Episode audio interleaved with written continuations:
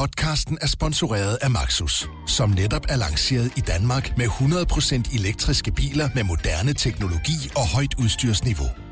Find din forhandler på maxus-danmark.dk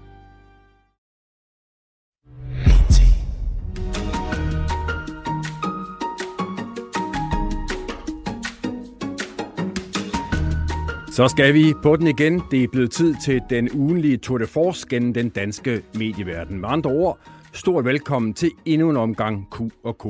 Som altid sender vi fra studiet her på BT i Pilestræde i hjertet af København. Mit navn er Henrik Kvartrup.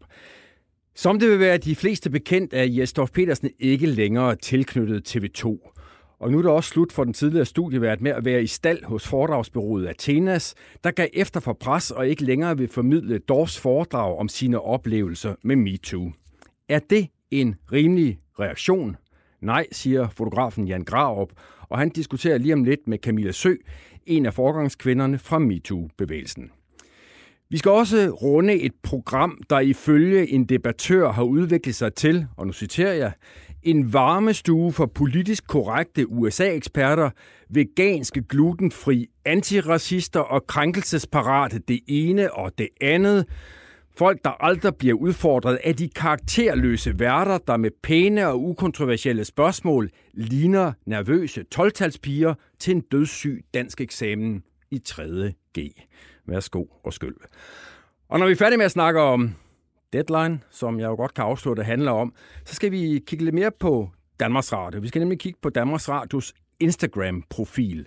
For skal man virkelig bruge licenspenge på at fremme de glade budskaber fra Mette Frederiksen, som end ikke regeringens egen propagandaenhed kunne gøre bedre? Og hvad siger det om niveauet for dansk kulturjournalistik, at Berlingske citerer en forfatter for, hvad hun synes om kulturministerens bolig? Socialdemokraterne er i hvert fald rasende, og vi tager debatten lidt senere i udsendelsen. Og det sidst får jeg besøg af en markant politisk kommentator, der nu melder sig under fagbevægelsens faner. Ja, der er nok dem, der vil argumentere for, at han vender hjem.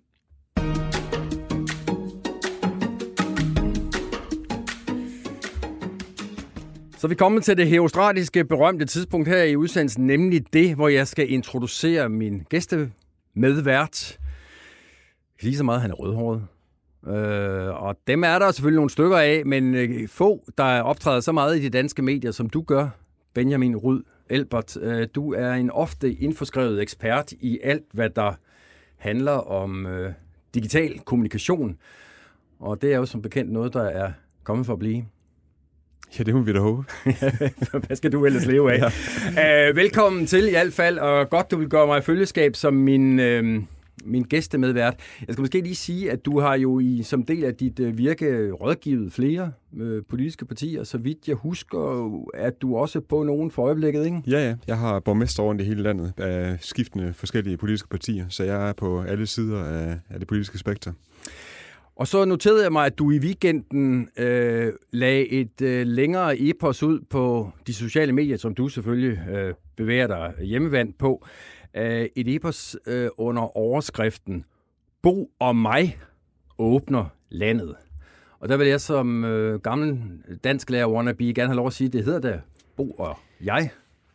Ja, det er egentlig også pointen, at øh, hvis Mette Frederiksen bliver ved med på sin egen private Instagram-profil og Facebook-profil at skrive så uh, uprofessionelt, som hun gør, så uh, lider danskerne mere skade under den her coronakrise, end, end godt er. Og det er noget, vi skal vende tilbage til øh, lige om lidt, altså, eller lidt senere i udsendelsen, hvor, hvor jeg gerne vil tale med dig om, hvad det er, vi ser for øjeblikket i forhold til den her jo nok så omtalte digitale strategi fra øh, regeringen i almindelighed, og jo selvfølgelig i statsministeren i særdeleshed.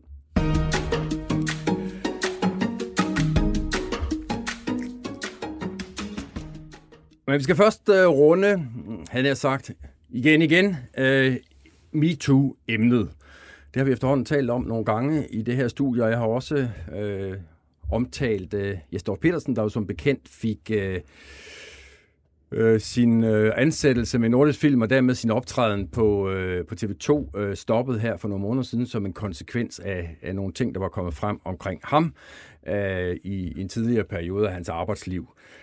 Jesdorf Petersen har øh, været aktuel med et foredrag, øh, et foredrag, som han har annonceret på byrådet Athenas, og det er et foredrag, som blev øh, lanceret under overskriften MeToo, er det et opgør med fortiden, eller er det en hekseproces mod mændene. Det var altså det foredrag, man kunne komme ind og lytte til, hvis man øh, bookede sig ind på et af Jes Dorfs øh, foredrag.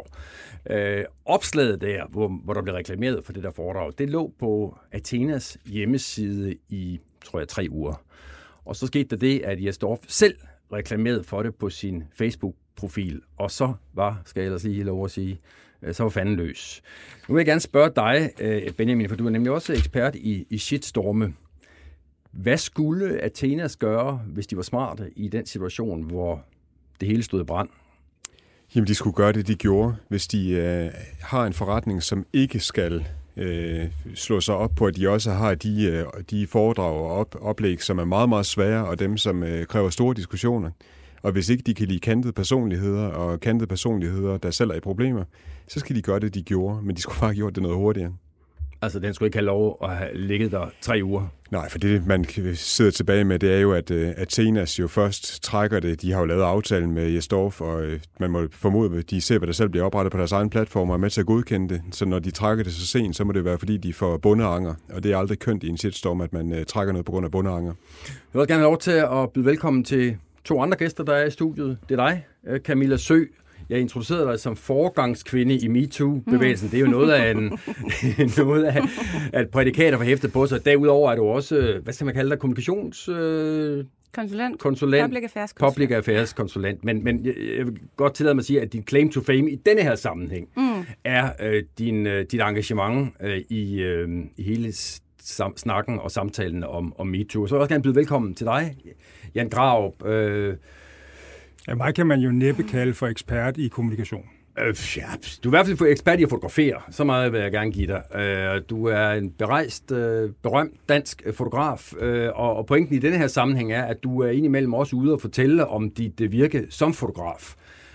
Og har også haft et, et bureau, der er i hvert fald associeret til Athenas som dit foredragsbureau. Ja, jeg er en del af det, der hedder forfatterforedrag, eller var en del af det, der hedder forfatterforedrag, som jo er et søsterbyrå til Athenas. Det er i virkeligheden tre-fire organisationer, der er ejet øh, af samme selskab. Og det er slut nu? Det er helt slut. Hvorfor? Jamen det er det, fordi jeg tror ikke på... Jeg har i virkeligheden øh, udtalt mig klodset, fordi jeg har brugt ordet ytringsfrihed flere gange, og det vil jeg i virkeligheden gerne stå på mål for at sige undskyld overfor. Men jeg mener, der er en form for censur i det her, og så mener jeg, at der er et knæfald over for den folkedomstol, som er meget, meget aggressiv på sociale medier lige for tiden. Og det er nemlig først i den forbindelse, at man vælger at aflyse Jesdorfs foredrag. Men bare lige for at få det på det rene. Jesdorf kan vel holde alle de foredrag, han gerne vil, ikke? Ja, og ansynligt ikke gennem et af landets største for, eller udbydere af foredrag, som men, han ellers har været en del af. Men vi er vel enige om, at et foredragsbyrå, man kan så diskutere elegancen i deres måde at kommunikere på, men er vel i sin gode ret til at sige, dig vil vi ikke have i vores stald. 100 procent, men så skulle man bare gjort det fra starten. Altså, det nytter ikke noget, at man sidder tre uger for inden og så siger, det er en vanvittig god idé, yes, kører du løs med det? Og så tre uger efter, hvor man mærker, hvad der sker på sociale medier, så siger man ikke alligevel, fordi det rammer os. Camilla Sø, hvad siger det om styrken, synes du, i den debat, som du jo i den grad har involveret, i, at, involveret dig i, at et foredragsbureau, der i tre uger ikke har nogen problemer med at have Jes Dorfs øh, foredrag liggende på deres hjemmeside, pludselig får kolde fødder? Ja, men det siger jo noget om, at der er et massivt pres i den her debat, og det øh, går jo begge veje.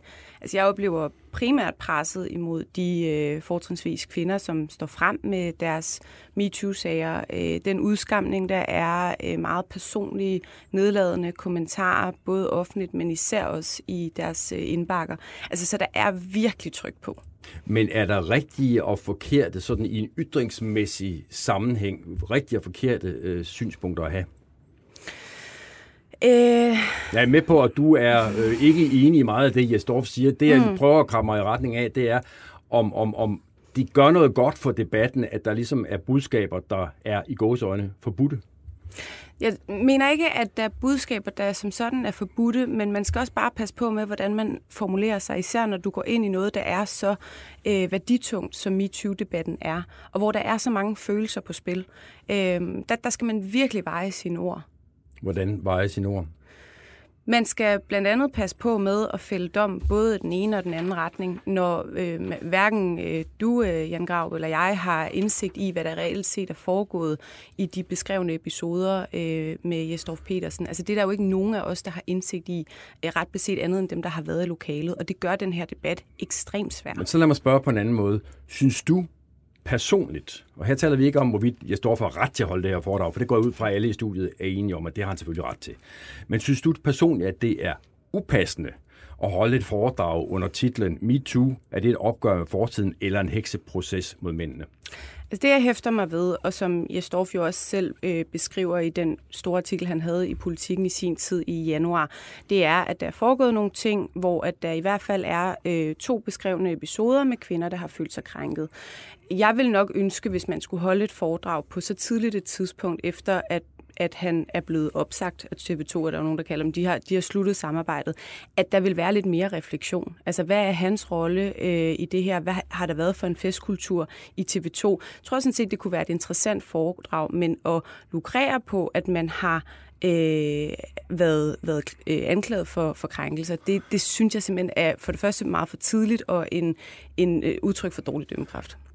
Men, men nu vil jeg bare lige øh, spørge dig, fordi der er jo ikke nogen af dem, der har kæmpet for MeToo, og som har fundet anledning til at kritisere Jesdorf for, at han har plan om at holde det foredrag, der har hørt foredraget.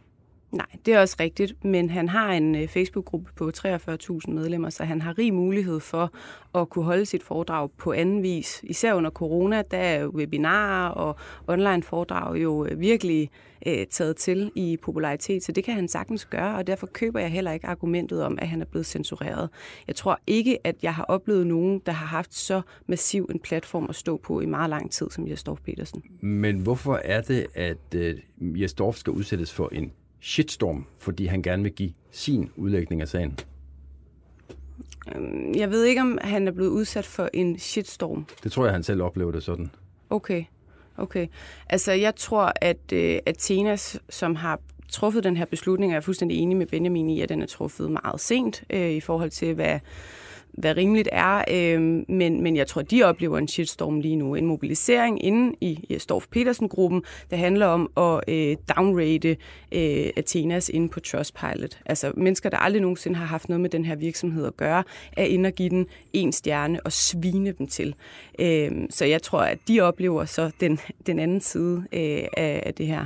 Men er det ikke noget af det fineste ved Danmark, at vi kan være uenige om og mange ting, men at vi så til gengæld ligesom har øh, retten til og respekten for, at andre giver øh, de meninger frit løb. Men det kan han også gøre. Altså, han har jo mange platformer at kommunikere på. Han har været i cirka alle etablerede medier over de sidste to måneder. Vi har talt utrolig meget om Jesdorf Petersen.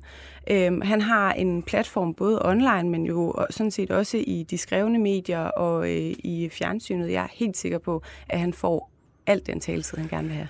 Jan Grav, Camilla Sø har vel ret i, at øh, det er jo ikke lige frem, fordi at øh, Jesdorf Petersen er, har færdedes langs panelerne de seneste øh, måneder. Altså hans side af historien har været fremme. Der har været skrevet om, at han har klaget over den proces, som han selv siger, han er blevet øh, hekseproces, som han selv siger, han er blevet en del af på, på TV2. Hans sag har været diskuteret op og ned af stolper. Altså, er det ikke måske lige at gå den strækken lidt vidt og gøre ham til et offer, fordi et, øh, et tilfældigt privat foretagende i Danmark ikke vil have ham i stand længere? Jamen, prøv at, jeg gør ikke Jes Dorf til et offer. Øh, jeg tænker, for det første bryder jeg mig ikke om det ord, han selv bruger i oplægget til det her foredrag, nemlig heksejagt, fordi det hører en helt anden periode til, og det handler om kvinder. Og inkvisition øh, lige så. Øh, jeg vil personligt gerne have haft muligheden for at deltage i et foredrag med Jes Dorf, der fortæller om hele den periode og den proces, han har været igennem i det her. Og så har han jo selv været ude og melde, melde ind, at man måtte stille alle de kritiske spørgsmål, man overhovedet måtte have lyst til. Også de meget kritiske, og han har faktisk lovet at svare på det hele. Og jeg kan da personligt tænke på rigtig mange spørgsmål, jeg havde lyst til at stille ham i, den, i det regi. Øh, alle os, der sidder herinde i det her lille studie nu, vi ved godt, hvordan det er at deltage, om det er i tv-interview, eller et radiointerview, eller en artikel i avisen. Det er, at der bliver skåret ind efter en, en, en eller anden form for, for agenda. Øh, og her havde han faktisk muligheden for at tale åbent om det. Og du, Camilla, ville have kunne stille nogle spørgsmål, og så vil jeg øh, og forhåbentlig være blevet klogere på det. Og det bliver vi nu forhindret i, fordi det er jo ja, rigtigt. Jamen, altså, det er vel bare lige indtil den dag, at Jes Dorf siger, at nu øh, leger jeg, når vi får lov til den slags, nu leger jeg et eller andet forsamlingshus, og så er alle dem, der Ej, der, kommer... der er vi meget længere frem end dig, Henrik, fordi vi, vi gør det nu, vi danner simpelthen vores eget bureau. Prøv at det er jo ikke rocket science at lave et, et foredragsbureau. Det er i virkeligheden vanvittigt enkelt. Øh, og i det kommer vi til at invitere både kvinder og mænd ind, som har noget på hjertet. Øh, og, så, og så må vi tage de slagsmål, der er. Men jeg vil ikke have et knæfald for den folkedomstol, der er på, på de sociale medier lige nu. Og det er simpelthen, det er simpelthen øh, ganske ubehageligt at være en del af. Altså, jeg er nu blevet erklæret for krænker, fordi jeg har støttet Jesdorf. Øh, og, og det må jeg jo så tage på mig. Jeg, jeg ved med mig selv, at jeg har ikke krænket nogen, øh, men det tager jeg øhm, øh, gerne på mig. Og jeg siger til dig, altså hvis man gerne vil have en eller anden form for underholdning, eller man virkelig keder sig i sit privatliv, så kan man med rette gå ind på min Facebook-side og se, hvad kvinder har skrevet til mig de sidste 48 timer, for det er ikke småting. Camilla Sø, er det i virkeligheden ikke en lære at drage af det her, at man faktisk kan skade sin egen gode sag, hvis man ikke giver plads til, at dem, der har en anden holdning, kan fremme de holdninger, som de vil? Jo, altså jeg vil lige skynde mig at sige, selvfølgelig er det ikke okay, øh, Jan Grauber kalder dig en krænker. Altså, det er, det er en meget, meget hård beskyldning at komme med, ligesom det heller ikke er okay, nogle af de ting, der bliver skrevet til mig. Så det, jeg vil på ingen måde stå på mål for de grimme ting, der bliver skrevet til dig. Øhm, hvad angår øh, det her med, om, om han har mulighed for at tale offentligt om den sag, der er. Det har han jo haft mulighed for. Den folkedomstol, som han selv omtaler, har han jo inviteret med indenfor. Mm. Han har i meget, meget detaljeret omfang beskrevet de ting, han er anklaget for. Øhm, så han har jo selv gjort det op til folket at bedømme i et vist omfang. Og der, der er det vigtigt at holde fast i, at der er ikke nogen, der ved, hvad der reelt set er foregået. Og den, den vil jeg blive ved med at stå på mål for. Men, men det, jeg, det, jeg prøver at udfordre, det er, at, at I problematiserer, at en privat...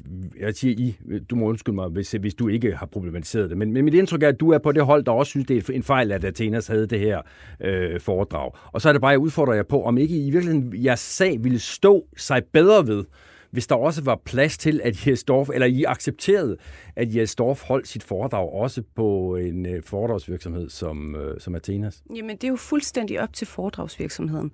Altså, jeg jamen, kan jo heller ikke komme... Jeg godt. Jamen, og... det, det, det, det er med på, at det er op til Athenas. Ja. Det, det siger sig selv. Mm. Men, men jeg har jo ret i, at der har rejst sig en shitstorm mod Athenas, fordi de hyrede Jesdorf ind til det her foredrag. Og så er det så, jeg spørger igen, ville jeres sag ikke stå meget bedre, hvis I sagde, lad da det passere, lad da meningerne brydes, vi er sikre på, at vi har den rigtige holdning? Jeg synes, det er udtryk for rigtig, rigtig dårlig dømmekraft, så kort tid efter, at samarbejdet er blevet opsagt med Jesdorf, at man skal gå ud og tale MeToo.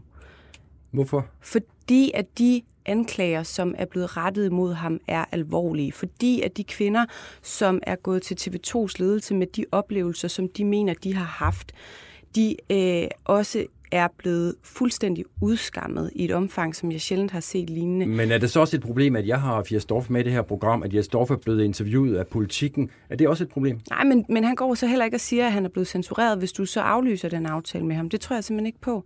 Altså, du har jo ikke ret til at være en del af et foredrag. Nej, det forstår jeg godt, men du siger, at du synes, det er et problem, at han så kort tid efter, at sagen er dukket op, mm. får en platform til at sige det her. Mm. Så er det, jeg spørger, det her radioprogram, politikken, der interviewede ham, er det ikke også at udstyre ham med en platform, og er det et problem?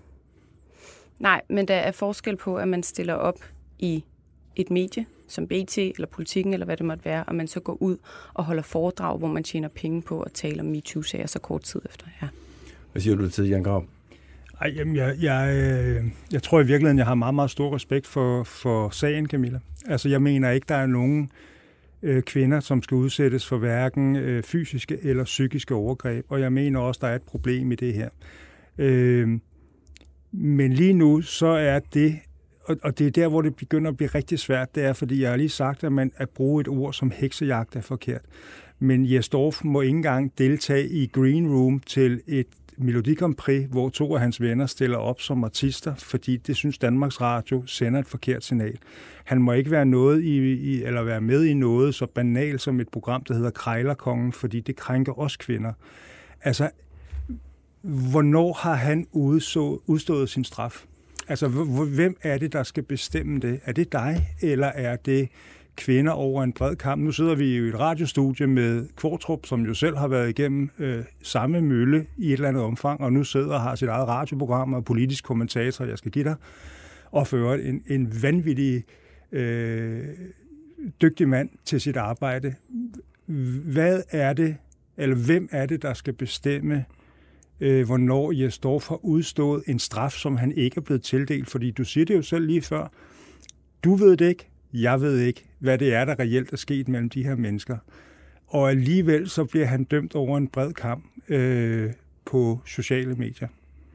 Så hvornår har han udstået den straf? Det er et sindssygt godt spørgsmål, og måske i virkeligheden det spørgsmål, jeg har fået aller, allermest i den her debat, og det kan jeg ikke svare dig på. Altså det kommer meget an på for det første omfanget af, af hvilke krænkelser, der er blevet begået, om man har kunne dokumentere det. Og der vil jeg jo selvfølgelig ønske, at jeg havde indsigt i øh, den rapport, der er blevet lavet til øh, TV2, den undersøgelse, der er blevet lavet, fordi det vil give mig nogle bedre argumenter på hånden, men det har jeg ikke. Og, og derfor vil jeg heller vi... ikke sidde og fælde dom inde i et radiostudie i BT. Og lige præcis der har vi jo problemet, fordi at de her to kvinder har jo ønsket at være anonyme, og jeg har ikke noget behov for at vide, hvem det er, og jeg synes, det er ganske glemrende, at de får lov til at fortælle deres historie anonymt. Men så længe de ikke fortæller deres historie, skal han så bare bakke af og så sige, jamen der ligger to sager fra nogle anonyme kvinder. Jeg vil gerne fortælle min side af sagen, øh, hvordan jeg har oplevet det. Øh, eller skal han så bare leve med det? Altså, jeg mener, i, for det i forgårs, vi havde 104 sager for politikken. Jeg tror, mm. TV2 har i alt haft 14, hvor flere af dem er genganger. Ikke? Politikken har 104. Men må jeg ikke spørge dig, vil du, hvis du var de to kvinder, der er gået til TV2's ledelse, vil du så turde stille dig frem med navn? Jamen, det synes jeg heller ikke, det synes jeg ikke er relevant. Jeg synes, de har, det... fort, de, de har jo fortalt det den måde, de har oplevet Men jeg tror bare, vi skal passe på, at vi ikke bevæger os for langt ned af den der gamle Jes Dorf-sags øh, aktie, fordi øh, med, med al respekt, den har, der har vi været. Det, jeg gerne vil prøve at, at belyse i dag, det er, hvor lang tid diskvalificere det, og det er også det, Jan Grav var lidt inde på, hvor lang tid diskvalificerer det, at vi har haft diskussionen med øh, Jes Dorf som i, i centrum, hvor lang tid diskvalificerer det ham til at indgå i forskellige sammenhænge. Nu vil Athenas ikke have ham til at stå i, på deres bureau. Øh, Jan Grav nævnte eksemplet med Danmarks Radio, som ikke ville have Jes Dorf siddende i Green Room, altså der ved Melodi Grand Prix, eller han kunne ikke være med i Krejlerkongen. Lad mig spørge dig i forhold til de to eksempler der. Synes du, det er ret tid omhu for henholdsvis Danmarks Radio og TV2? Som det ser ud lige nu, så, øh, så ja. Men altså, der er jo ikke nogen, der siger, at han ikke kan få tilbud om en måned til at holde sit oplæg, eller om et år. Men hvorfor, lige forklare mig, hvorfor er det upassende, at Jes Dorf sidder med ved Melodi Grand Prix, hvis der er nogle af artisterne der, der synes, at det er fedt at have ham siddende Nej, der? jeg, det, jeg kan godt forstå beslutningen, fordi der er så meget intensitet i den her debat lige nu, så jeg kan godt forstå det. Og der må man også bare sige, at det har de jo fuldstændig altså selvbestemmelse over, ligesom at du har selvbestemmelse over, hvem du inviterer ind i dit studie. Men, men det, det er jeg helt med på. Selvfølgelig bestemmer både TV2 og Danmarks Radio og Tenas, hvem de vil uh, entrere med. Det jeg spørger dig om, det er, om du synes, det er passende. At han ikke må komme ind, eller han, at han skulle være inde i studiet? Jamen altså beslutningen om, at han ikke kunne være med i henholdsvis Melodi Grand Prix, eller øh, hvad var det, Krejlerkongen, Altså, jeg vil synes, det var passende for at være helt ærlig, hvis han øh, i øh, stil med alle mulige andre, som har været igennem en shitstorm, som man jo må medgive, at han har, simpelthen træk stikket for en stund. Og så er det ikke ens betydende med, at han ikke kan holde et, et øh, foredrag senere om MeToo. Men det er alvorlige anklager, som er rettet imod ham. Og han, der er kvinder, der sidder og har en oplevelse med ham, som har været utrolig ubehagelig og som de er gået til TV2's ledelse med. Det synes jeg også, at man skal udvise en eller anden form for respekt for. Respekt. Ja, altså, jeg, jeg har det jo meget svært. Jeg, jeg tror, at man skal stå på mål for sine venskaber.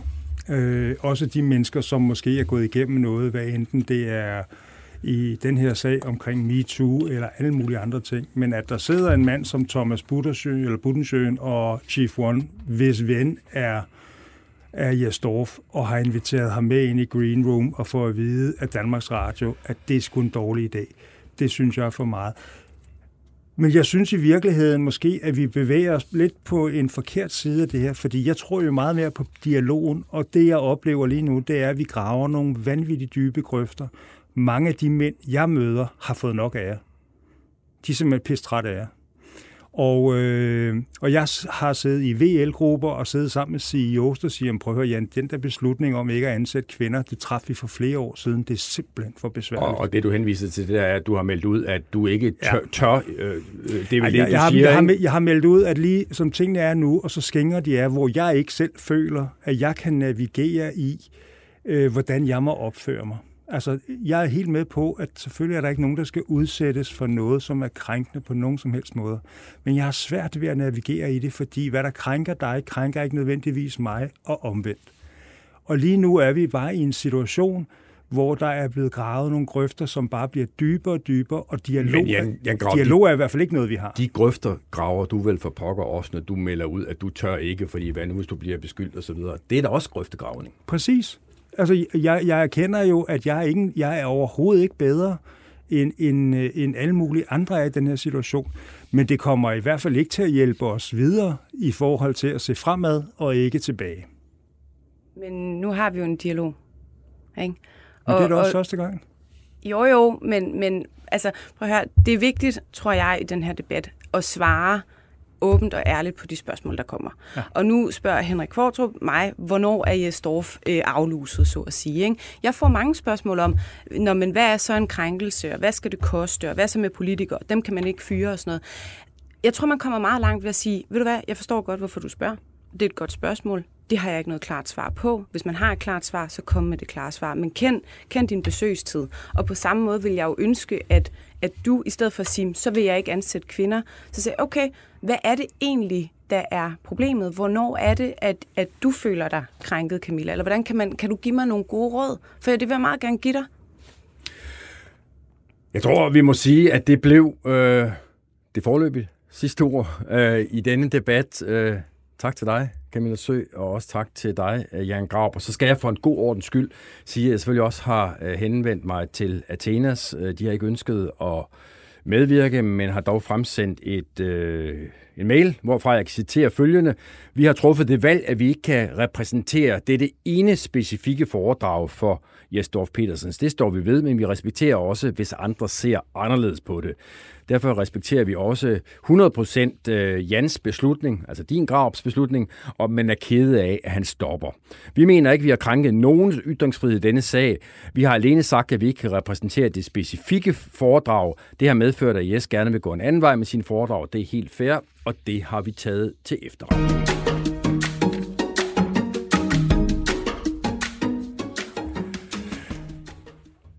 Og så skal vi tale om øh, noget andet.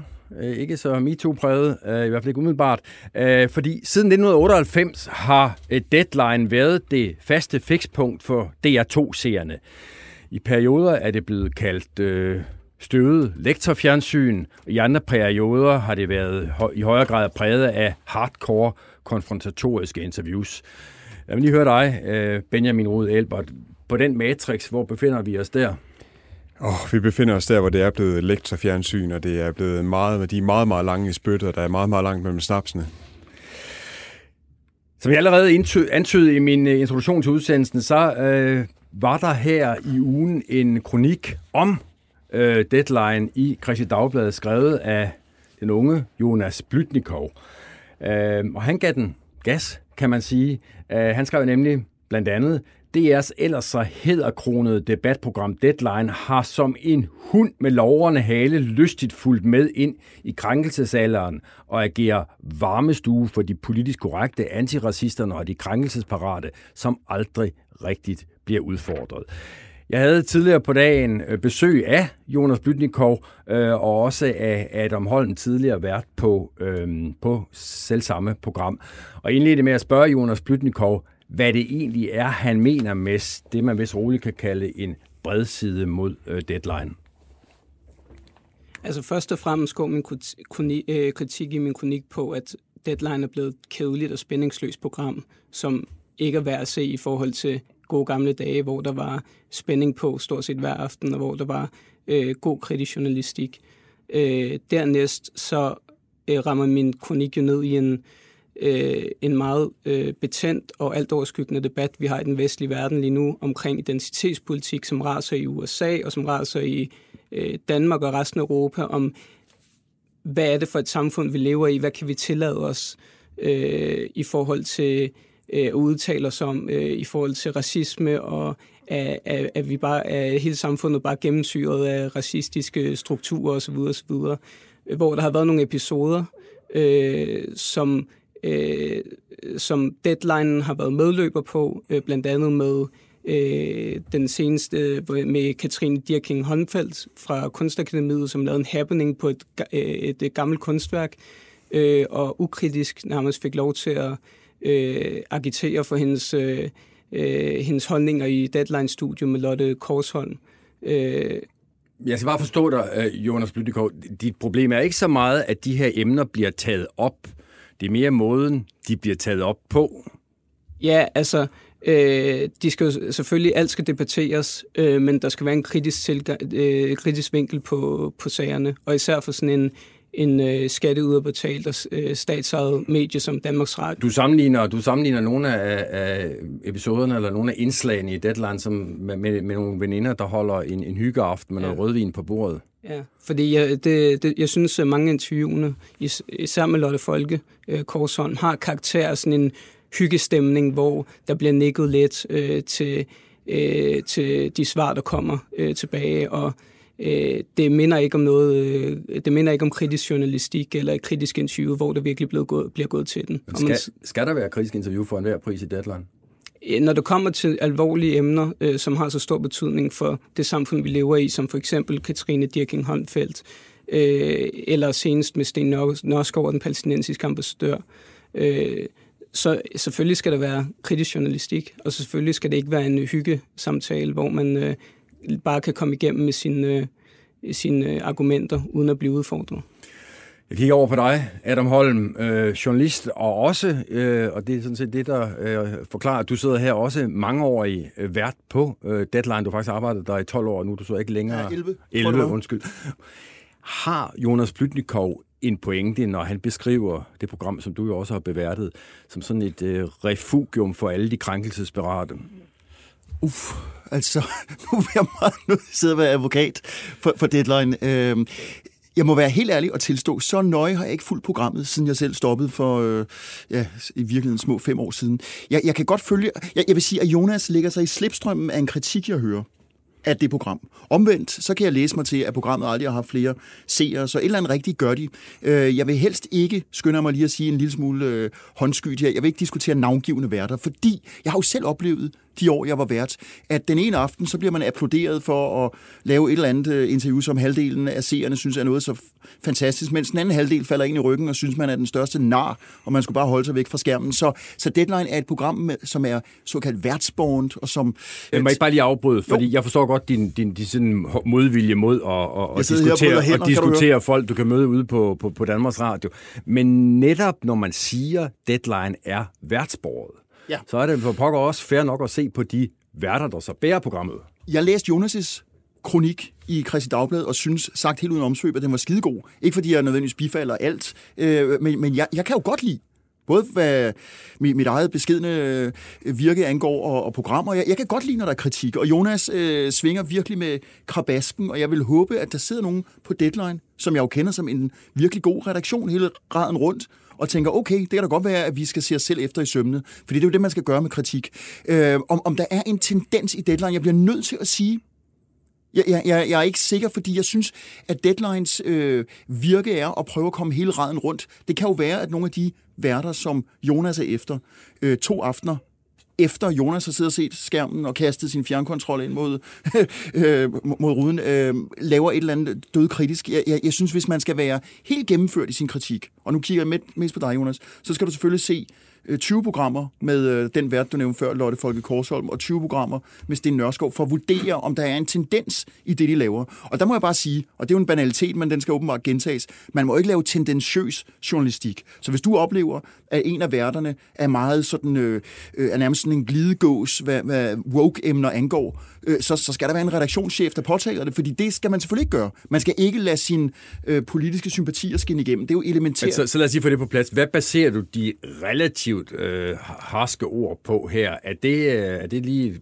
par kig, eller har du sådan været en, en jævn Altså, fast jeg, seer jeg, jeg, af var, deadline? Jeg var rimelig fast seer gennem deadline, og helt tilbage fra dengang, da Adam også var vært. Øh, Så jeg har jo dannet mig et overordnet indtryk, og kan se, at det grundlæggende og helt generelt er blevet mindre og mindre kritisk øh, journalistik, og det er blevet lettere at komme igennem, som jeg også skriver, det relativt store nåleøje i DR, øh, i DR's deadline efterhånden, øh, med hvad man har at sige. Øh, Og det, min kritik er jo ikke en, øh, det er jo ikke sådan en, øh, et, en datakritik, hvor man skal gå ned og sige, at der er, har været 60% venstreorienteret inde i studiet og 40% højorienteret, så der er en uligevægt i det.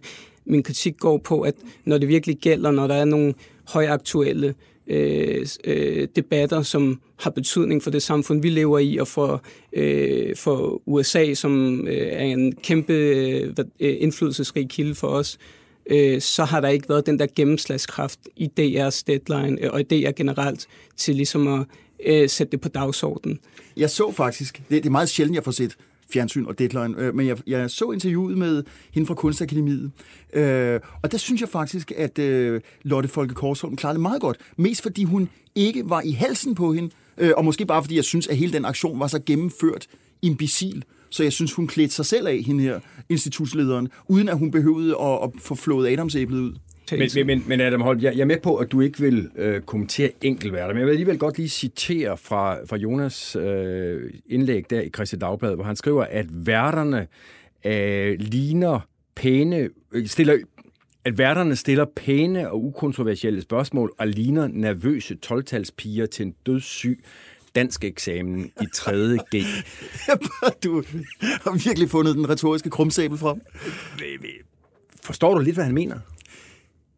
Ja, altså, jamen, prøv at høre, jeg vil kunne overføre det nogle gange på mig selv. Altså, pr- prøv, jeg prøver virkelig ikke at være håndsky og åh, pæne, diplomatiske mig. Jeg synes jo, at det... Ej, du lyder nu mere diplomatisk, end du plejer at være, Adam Holm. Jamen, jamen, men det er kun faktisk, fordi jeg prøver at være øh, introspektiv og selvkritisk, hvor flot det end lyder. Det er fordi, jeg synes, at man kan jo gøre det gældende, øh, noget af den kritik, Jonas kommer med. Og jeg er med på, at han taler om et udviklingsforløb i Deadline, hvor han synes, det er gået fra nogenlunde øh, til, til værre. Øh, men, men jeg kunne tænke på programmer, jeg selv har lavet, hvor jeg sikkert ville have været den nervøse, pæne 12-talspige. Eller øh, alle tiders store slagter, Martin Krasnik, vores ven. Han har også været en nervøs 12-talspige nogle gange. Det kommer lidt an på emnet, det kommer lidt an på personen. Jo, men det er også en del af hele det her, øh, en, altså det er en del af det at være public service, og man får kritik, og det er jo heller ikke selv ønsket at medvirke i dag. Nej, det er også slapt. Øh, og, og, så, så kan man sige, at du er en del af den Men jeg skal naturlige... hilse dig fra Heidi Ropdrup, som er redaktionschef derude og siger, at hun hilser et hvert indspark velkommen. Ja, det, er- det er let nok at sige, men hun, hun gad ikke at komme herind. Det er, nu, nu er jeg lige talt om at være diplomatisk. Det er da en diplomatisk formulering. Og er det ikke rigtigt, spørger dig, at Deadline har ændret udtryk, at man i mindre grad i dag skal åbne for Deadline, hvis man sådan lige vil øh, blive lidt overrasket, en lille smule chokeret, end man skulle, dengang det var dig og Krasnik og hvem vi ellers havde, der sad som værter.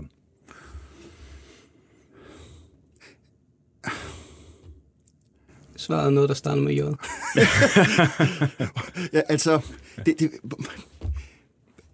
nogen siger det. Altså, og nu kan du sige, og du kan kigge ondt på mig Nej, jeg og sige sikkert en, en, en håndsky diplomat. Ja. Altså, det er jo svært for mig at sige, fordi som sagt, når jeg taler med nogen, der er på Deadlines redaktion, så siger de øh, med stolthed i stemmen, vi har flere seere end nogensinde før. Og det er jo et ikke svar. Nej, nej, men det vil sige, der er kunder i butikken. Ja. Øh, for min egen del, okay, du kigger på mig, og du spørger mig. Ja.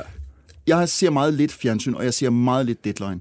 Og når jeg ser deadline, lidt afhængig af hvilken vært det er, men sådan var det også for mig før i tiden, øh, så er der nogen, hvor jeg slukker ret hurtigt, øh, og andre, hvor jeg bliver hængende, fordi jeg tænker, at det kan være, at jeg bliver overrasket.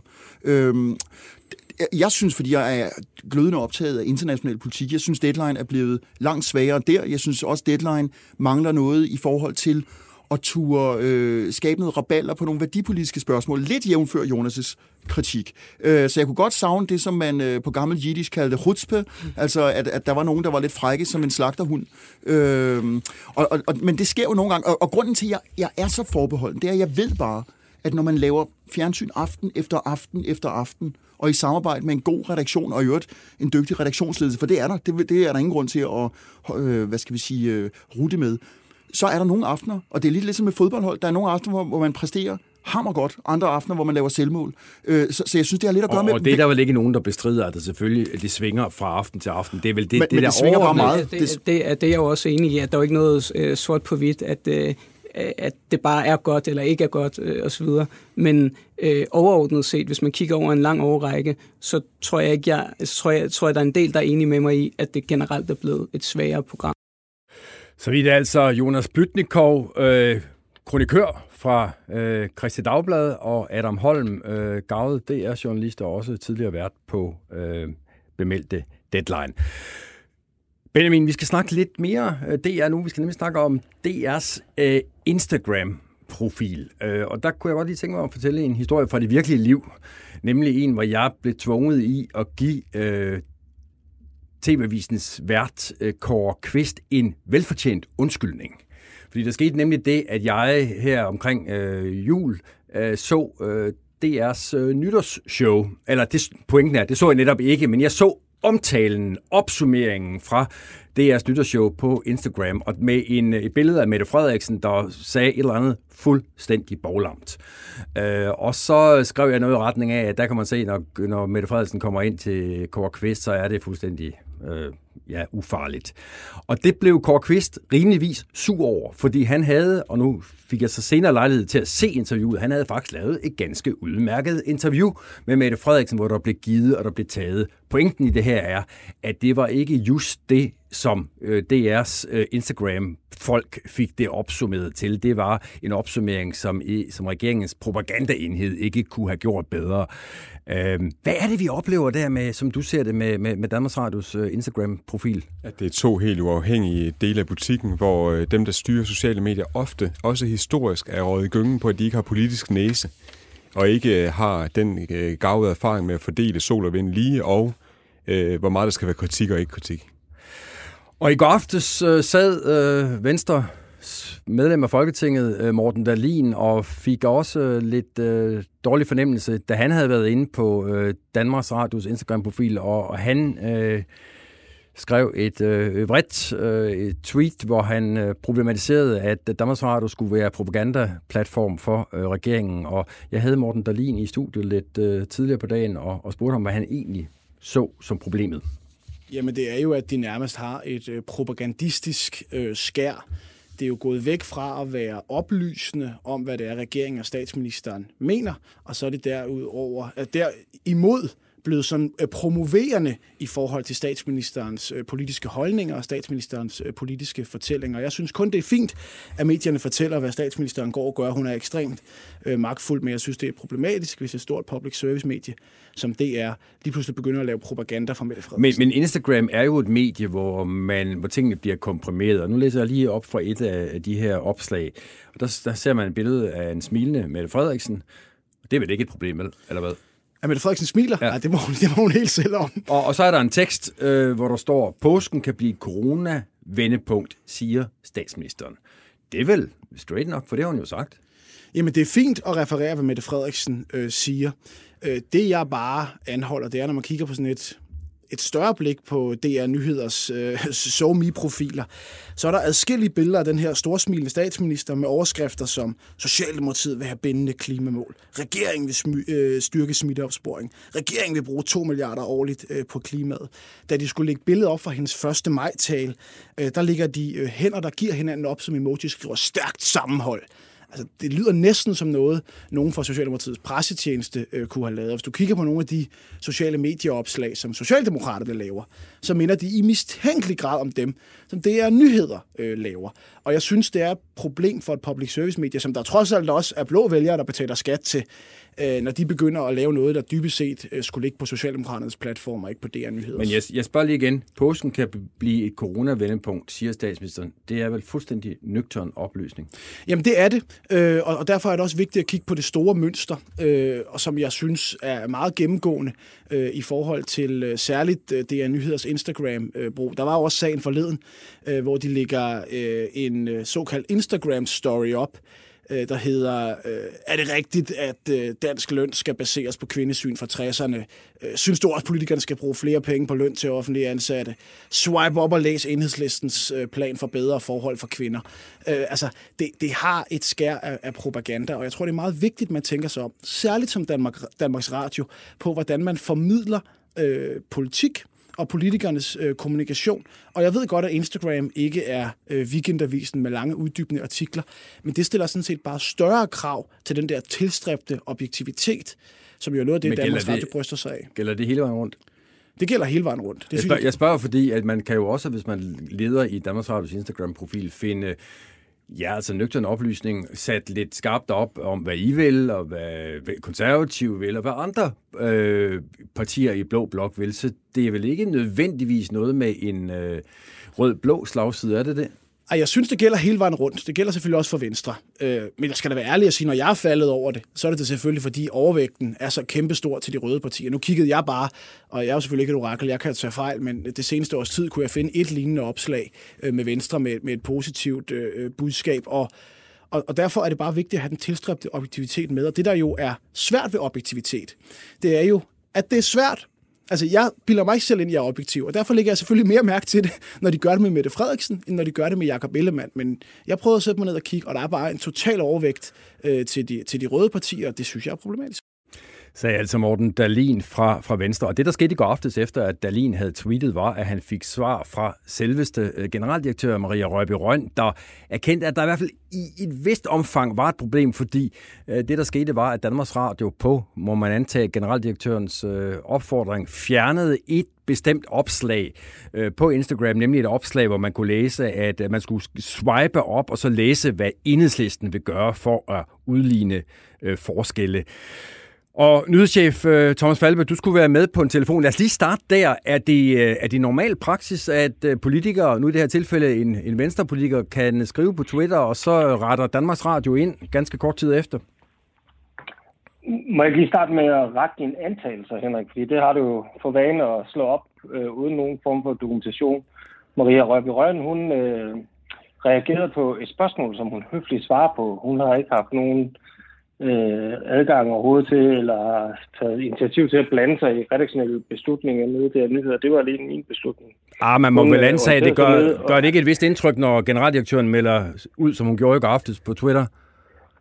Øh, du skal bare lige have rækkefølgen øh, rigtig, inden du, øh, inden du mener sådan noget, ikke? Fordi vi havde sådan set rettet, inden uh, Maria svarede. Okay. Men, men, men lad mig så sige, Danmarks Radios generaldirektør øh, erkender, at der er et problem i hvert fald i forhold til øh, Instagram-opslaget øh, omkring øh, enhedslisten.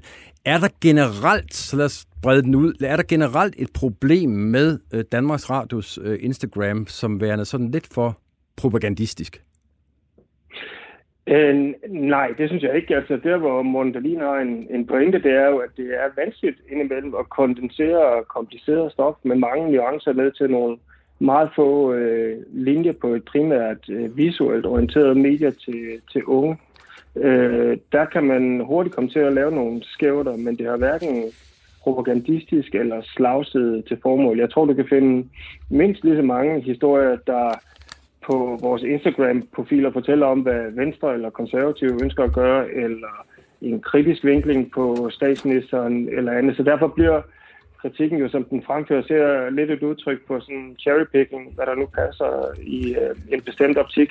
Men når jeg gik ind i går og sagde, her der synes jeg faktisk, vi har slået skævt, for det synes jeg, vi havde, så er det fordi, at de historier, vi laver på Instagram, de skal også kunne, kunne stå i sig selv.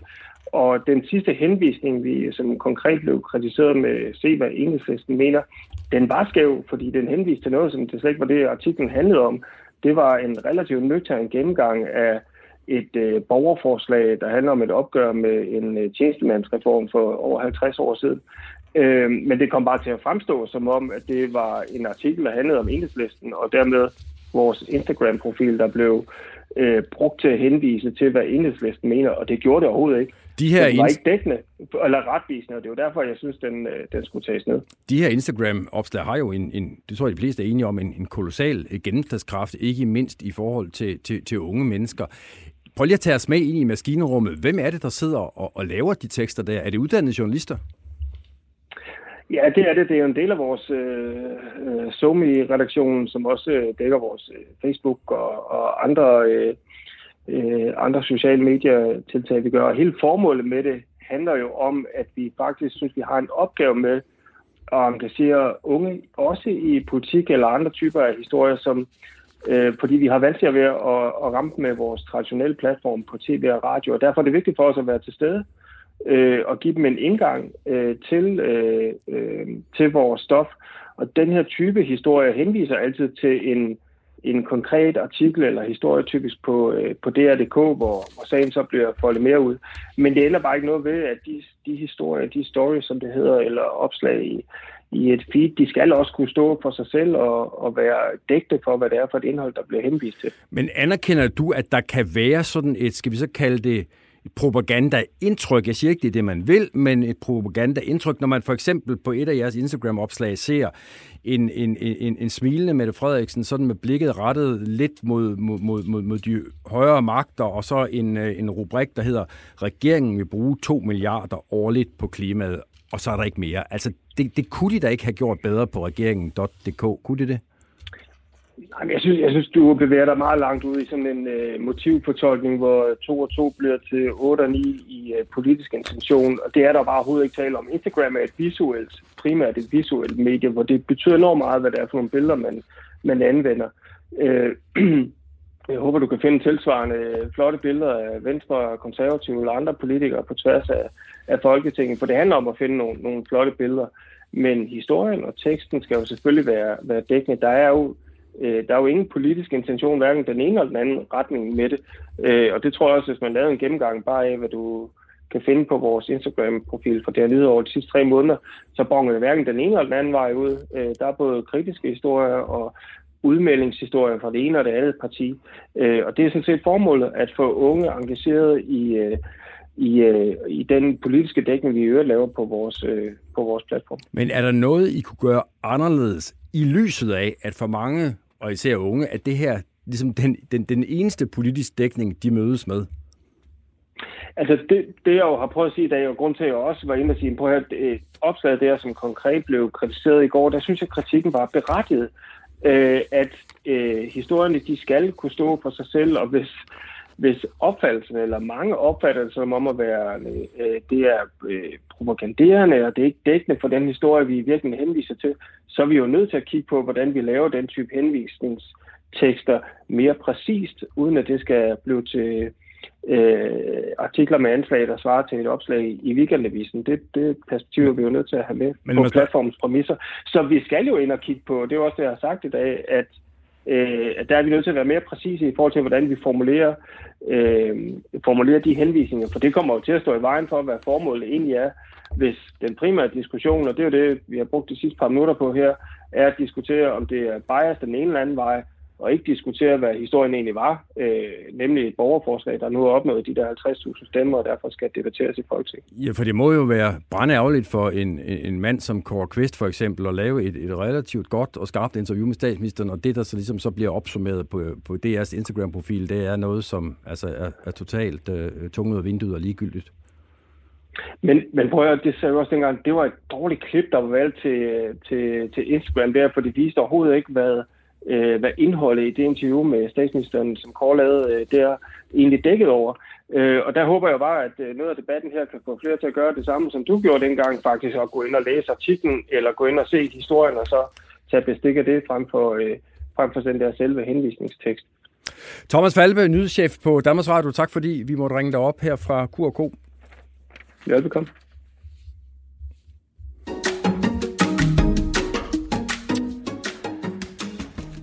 Og vi har fået nye gæster i studiet, men inden vi giver ordet til dem, så kunne jeg godt lige tænke mig at, at kigge over på min øh, gæstemedvært, nemlig dig, Benjamin Rud Albert, fordi du sendte her i øh, weekenden et, øh, en længere fristil ud, vil jeg godt tillade mig at sige, øh, hvor du øh, faktisk øh, kritiserede den ellers jo meget anpriste kommunikationsstrategi fra regeringen. Fordi jeg tror, de fleste er enige om, at regeringen faktisk formår at kommunikere effektivt ud med dens fortræffeligheder.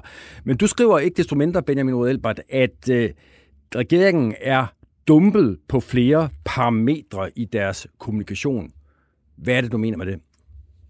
Jamen, jeg mener, at hvis det var intentionen, at man skulle kommunikere, sådan at der er øh, færrest mulige danskere, der kommer til skade fysisk, øh, psykisk under den her coronakrise, så er det ikke lykkedes. Og det er ikke lykkedes, fordi regeringen har øh, har taget nogle medier i brug, som, øh, som jeg mener er mere eksperimentelle, end det er klogt. Altså, for at skære ind til benet, du skal ikke se, nu hedder blogindlægget Bo og mig åbner landet. Ja, jeg er kendt med den, så jeg ved godt, det hedder Bo og jeg, men det er lige præcis pointen. At det bliver sådan noget, Bo og mig øh, ser en so og en ko, og vi går herude i skoven, og nu åbner vi jo et landet med muligvis en regional åbning på mandag.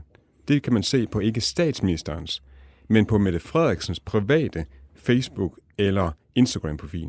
Hvad er problemet i det? Problemet er, at det er en ikke en propagandakanal, eller en øh, kanal, som, som øh, nødvendigvis er dårligere end alle andre, men den taler primært algoritmemæssigt, der sørger den for, at hvis du er mere socialdemokrat, så vil du også gå ind i en strøm af socialdemokrater, hvor, hvor øh, Mette Frederiksen som privatperson typisk taler til en tredjedel af danskerne. Og jeg skal kunne, hvis jeg bare er en, øh, uanset hvilket politisk spekter jeg er i, eller øh, hvilken type vælger jeg er, så skal jeg kunne få en officiel meddelelse på en officiel kanal, hvor jeg ved, at det er formatet, som fortæller mig, du kan godt begynde at rette din forretning til, at den åbner på mandag, muligvis med en regional genåbning. Eller dine børn kan faktisk komme i skole på mandag, så du godt begynder at forberede dig på at smøre madpakker og købe ind til det. Og din femårige søn, der sidder inde ved computerskærmen og ved at blive øh, grøntsag, som du har prøvet at aktivere ham, Øh, der kan du godt begynde at, at slå lidt koldt vand i blodet på det. Det er officielle meldinger, der skal komme ud i officielle kanaler, det er simpelthen ikke lykkedes for regeringen.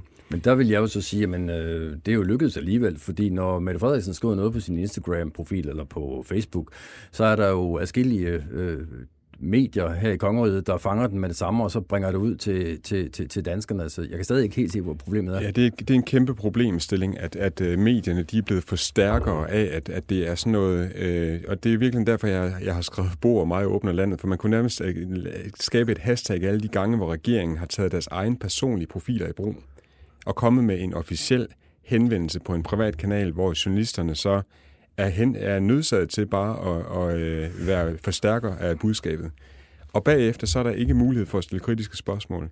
Jeg er ved at være der, hvor jeg har skrevet blogindlægget også for at, øh, at understrege, at regeringen af og til kommunikerer, som om det er mere taktik og valgkamp, end det rent faktisk er for at redde landet og redde os fra emotionelle øh, belastninger af den her øh, coronakrise.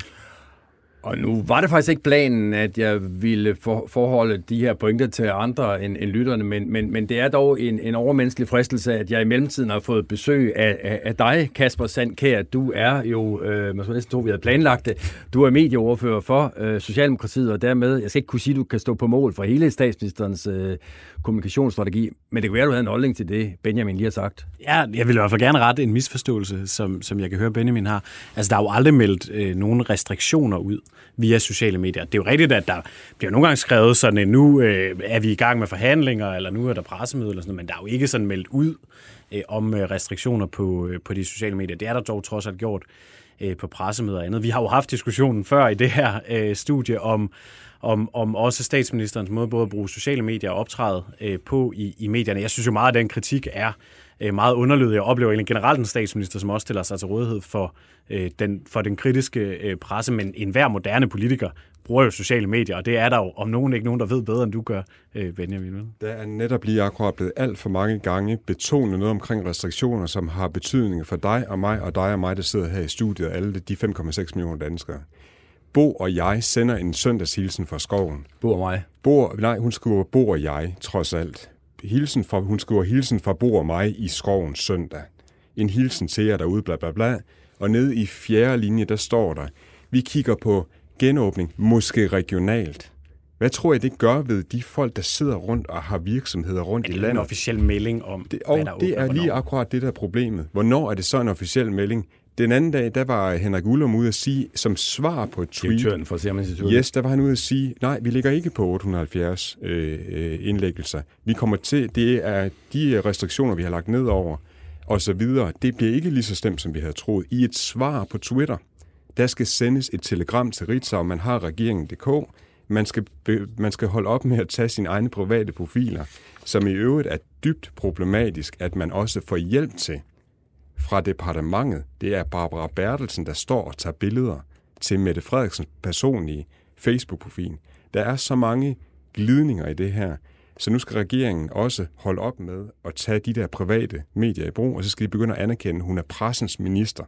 Og nu siger Kasper, hun er stillet op beredvilligt mange gange. Ja, hver eneste gang hun får kritik, så stiller hun op, så tager hun en tur ud til et medie, og så tager hun spørgsmål fra seerne.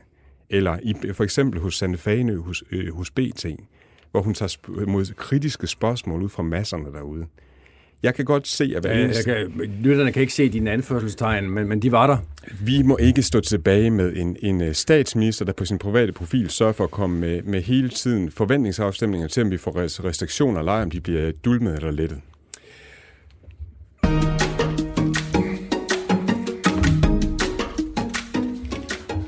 Det, det var ikke, fordi jeg ville afskære den her interessante diskussion, men vi skal videre i teksten, og, og, og årsagen til, at du kom i studiet, Kasper øh, Sandkær, er, at du øh, faktisk kom med noget af et bredt, øh, i lighed med mange af dine andre partifælder faktisk i dag, øh, mod noget, der stod at læse i Berlingske. Du skrev nemlig, øh, helt ærligt Berlingske, er det virkelig, hvad kulturjournalistikken kan frembringe? Shit, hvor er det ringe. Og så henviser du til en øh, artikel, der har været i, øh, i Berlingske, hvor en skuespiller bliver interviewet, og hvor En forfatter. en forfatter, undskyld, en forfatter. Øh, Jeg tror ikke, det ændrer på pointen, men det var, det var en forfatter, det er fuldstændig rigtigt. og det var Søren Dam Jacobsen, der blandede sig, for han er nemlig også kommet, kommet i studiet. Men denne forfatter øh, har åbenbart på øh, nettet set Joy Mogensens øh, bolig, jeg ved ikke, om den har været til salg, det har den muligvis. Øh, og så siger den pågældende forfatter, hun burde måske ikke være med til at bestemme, hvad der er vigtigt, at vi bliver klogere på, hvem vi er. For vi er vigtigt for, at vi bliver klogere på, hvem vi er. Og det laver Berlingske så øh, det citat øh, rubrik på, altså overskrift på. Hvad er problemet i det?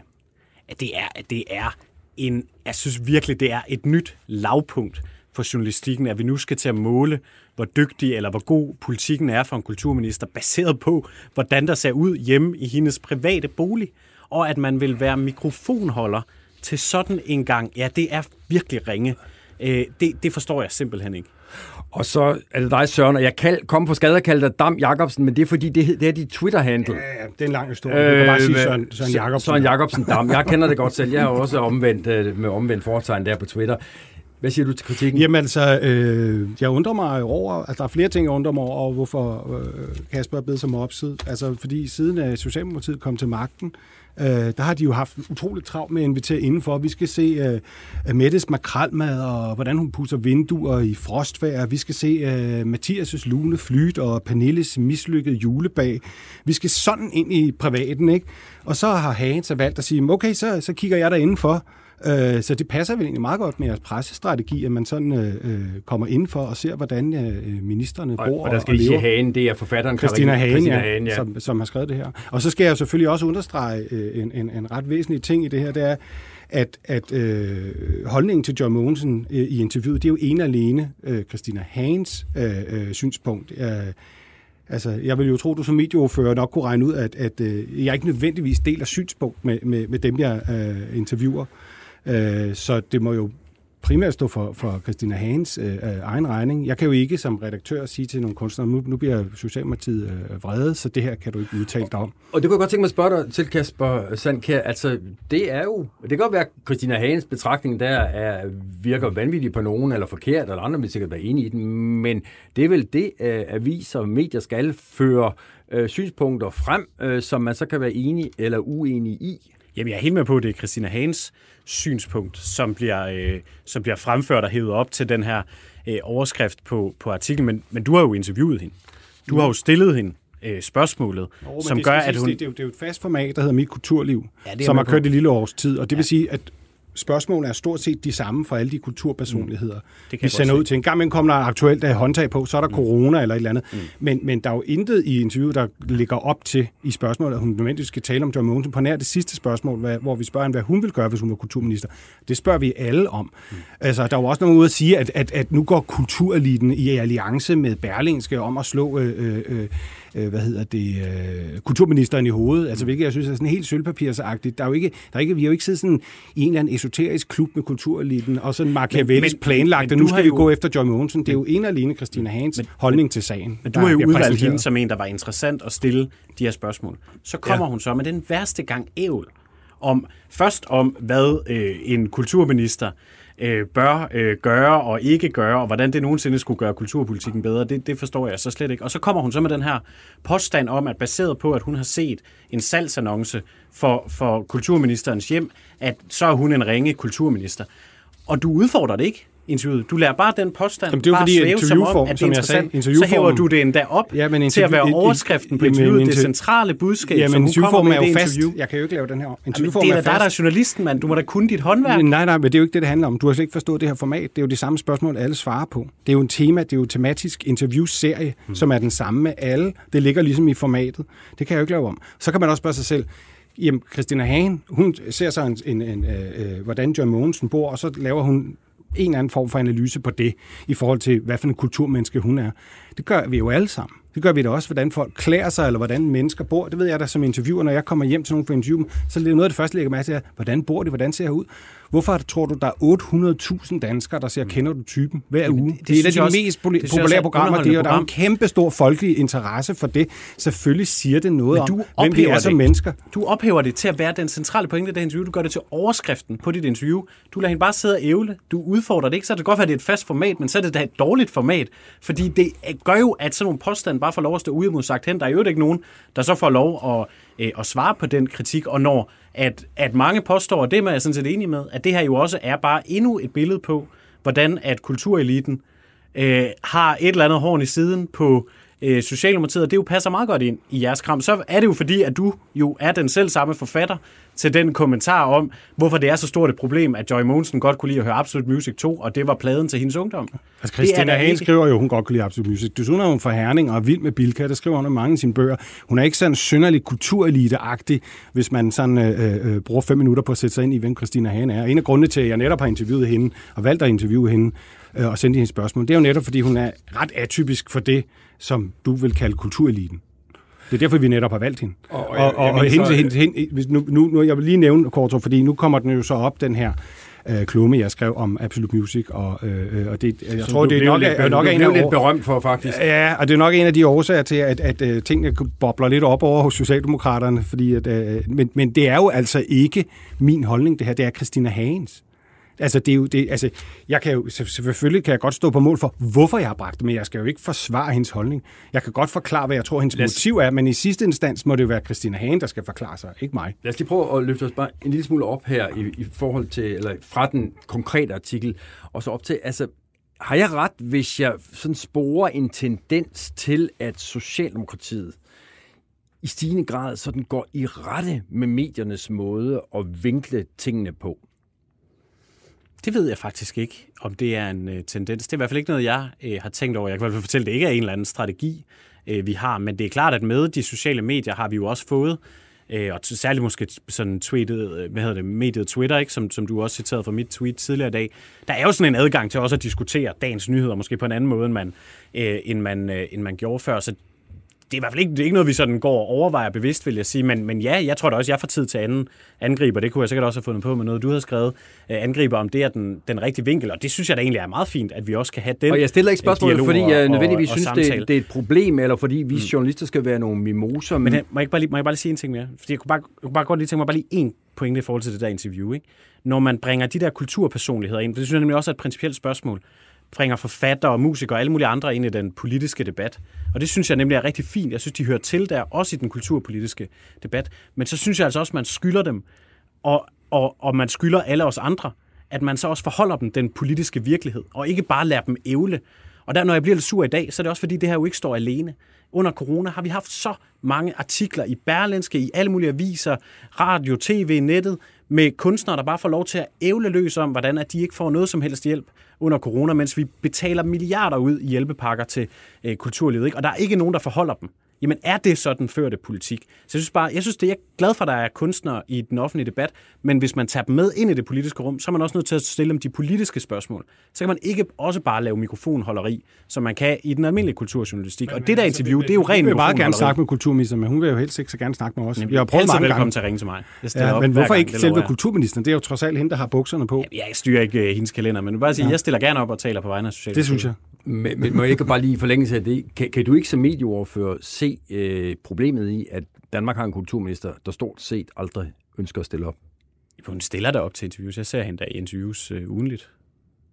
Og lad mig spørge dig her til sidst, øh, Kasper øh, Sandkær. Synes du generelt, at Socialdemokratiet får dårlig presse? Regeringen får dårlig presse? Det ved jeg ikke, om jeg er den rigtige at, at, at spørge om. Altså, vi får spørger, den, nu spørger jeg dig vi får vel den, øh, den, øh, den presse, vi, øh, vi fortjener. Altså, vi bliver der stillet mange kritiske spørgsmål, og det skal man da også, fordi vi er jo dem, der sidder i, i regeringen Øh, og træffer i den her tid enormt svære beslutninger. Så vi skal da være udsat for al den kritiske, undersøgende øh, journalistik, som I alle sammen gør, det, det synes jeg, der er på, øh, øh på sin plads. At jeg så nogle gange synes, I interesserer jer for øh, de forkerte ting, det kan jeg jo gå derhjemme øh, og tænke, men det er jo op til jer på redaktionerne at vurdere, hvad der er dagens væsentligste nyheder. Og så kan du skrive det på Twitter. Så kan jeg skrive det på Twitter. Kasper Sandkær, øh, medieordfører for Socialdemokratiet, tak fordi du lagde vejen forbi her til Q&K, og også tak til dig, og så skal jeg nok få det i den rigtige rækkefølge. Søren Jacobsen Dam. Sådan, Henrik. Sådan skal det være op fra etagen ovenover, nemlig fra Berlingske.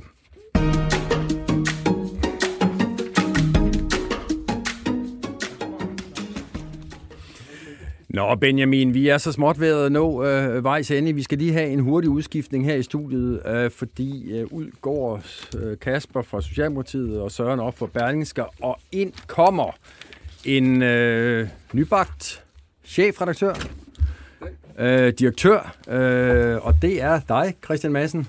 Det er her ganske kort tid, inden vi gik i luften, blevet offentliggjort, at du nu forlader politikken hvor du har slået dine folder i, ja, i 10 år. 10 år. Du har været en ja. tur i USA for, for ja. politikken, og du har øh, været politisk kommentator. Øh, jeg vil gerne for egen regning sige en meget øh, kvalificeret en af slagsen. Tak.